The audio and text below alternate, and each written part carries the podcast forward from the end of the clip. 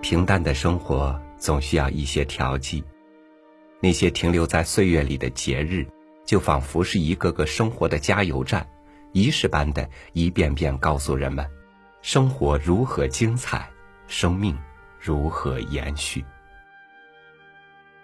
与您分享沈从文在代表作《边城》里描写端午的文字，以应时景。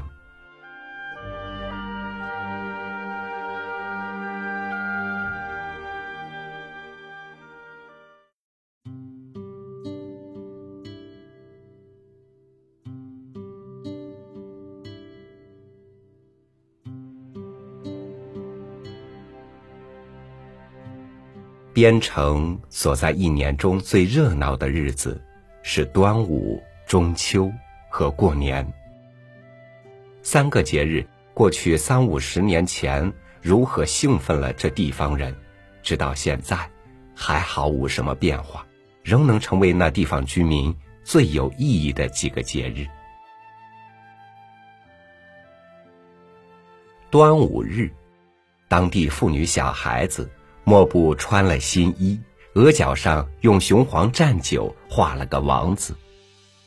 任何人家到了这一天，必可以吃鱼吃肉。大约上午十一点钟左右，全茶洞的人就吃了午饭。把饭吃过后，在城里住家的莫不倒锁了门，全家出城到河边看划船。河街有熟人的，可到临街吊脚楼门口边看；不然就站在税关门口与各个码头上看。河中龙船以长潭某处做起点，税关前做终点，做比赛竞争。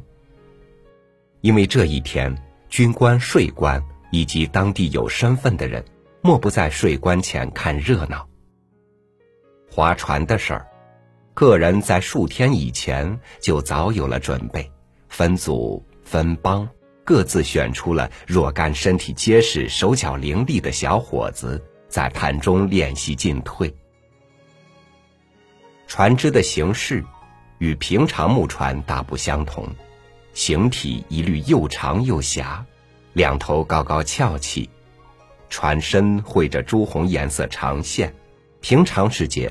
多搁在河边干燥洞穴里，要用它时，拖下水去。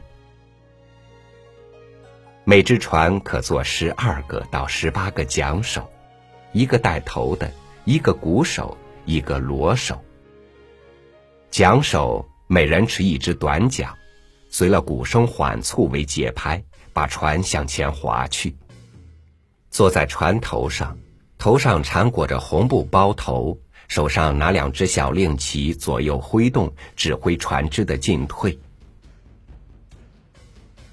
擂鼓打锣的多坐在船只的中部，船一滑动，便即刻砰砰汤汤把锣鼓很单纯的敲打起来，为划桨水手调节下降节拍。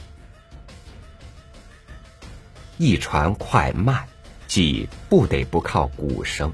故每当两船竞赛到剧烈时，鼓声如雷鸣，加上两岸人呐喊助威，便使人想起梁红玉老灌河时水战擂鼓，牛皋水禽羊妖时也是水战擂鼓。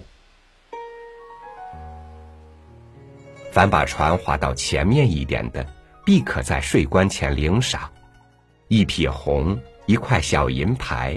不拘缠挂到船上某一个人头上去，皆显出这一船合作的光荣。好事的军人，且当每次某一只船胜利时，必在水边放些表示胜利庆祝的五百响鞭炮。赛船过后，城中的戍军长官，为了与民同乐，增加这节日的愉快期间，便把三十只。绿头长颈大雄鸭，颈脖上附了红布条子，放入河中，尽善于求水的军民人等下水追赶鸭子，不拘谁把鸭子捉到，谁就成为这鸭子的主人。于是长潭换了新的花样，水面各处是鸭子，各处有追赶鸭子的人。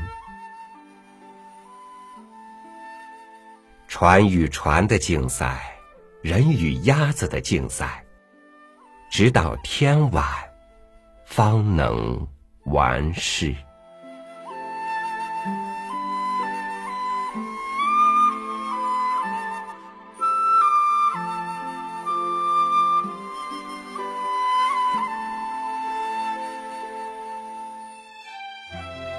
地域不同，习俗不同，但无论怎样的节日形式，都承载了人们对生活的殷殷希冀。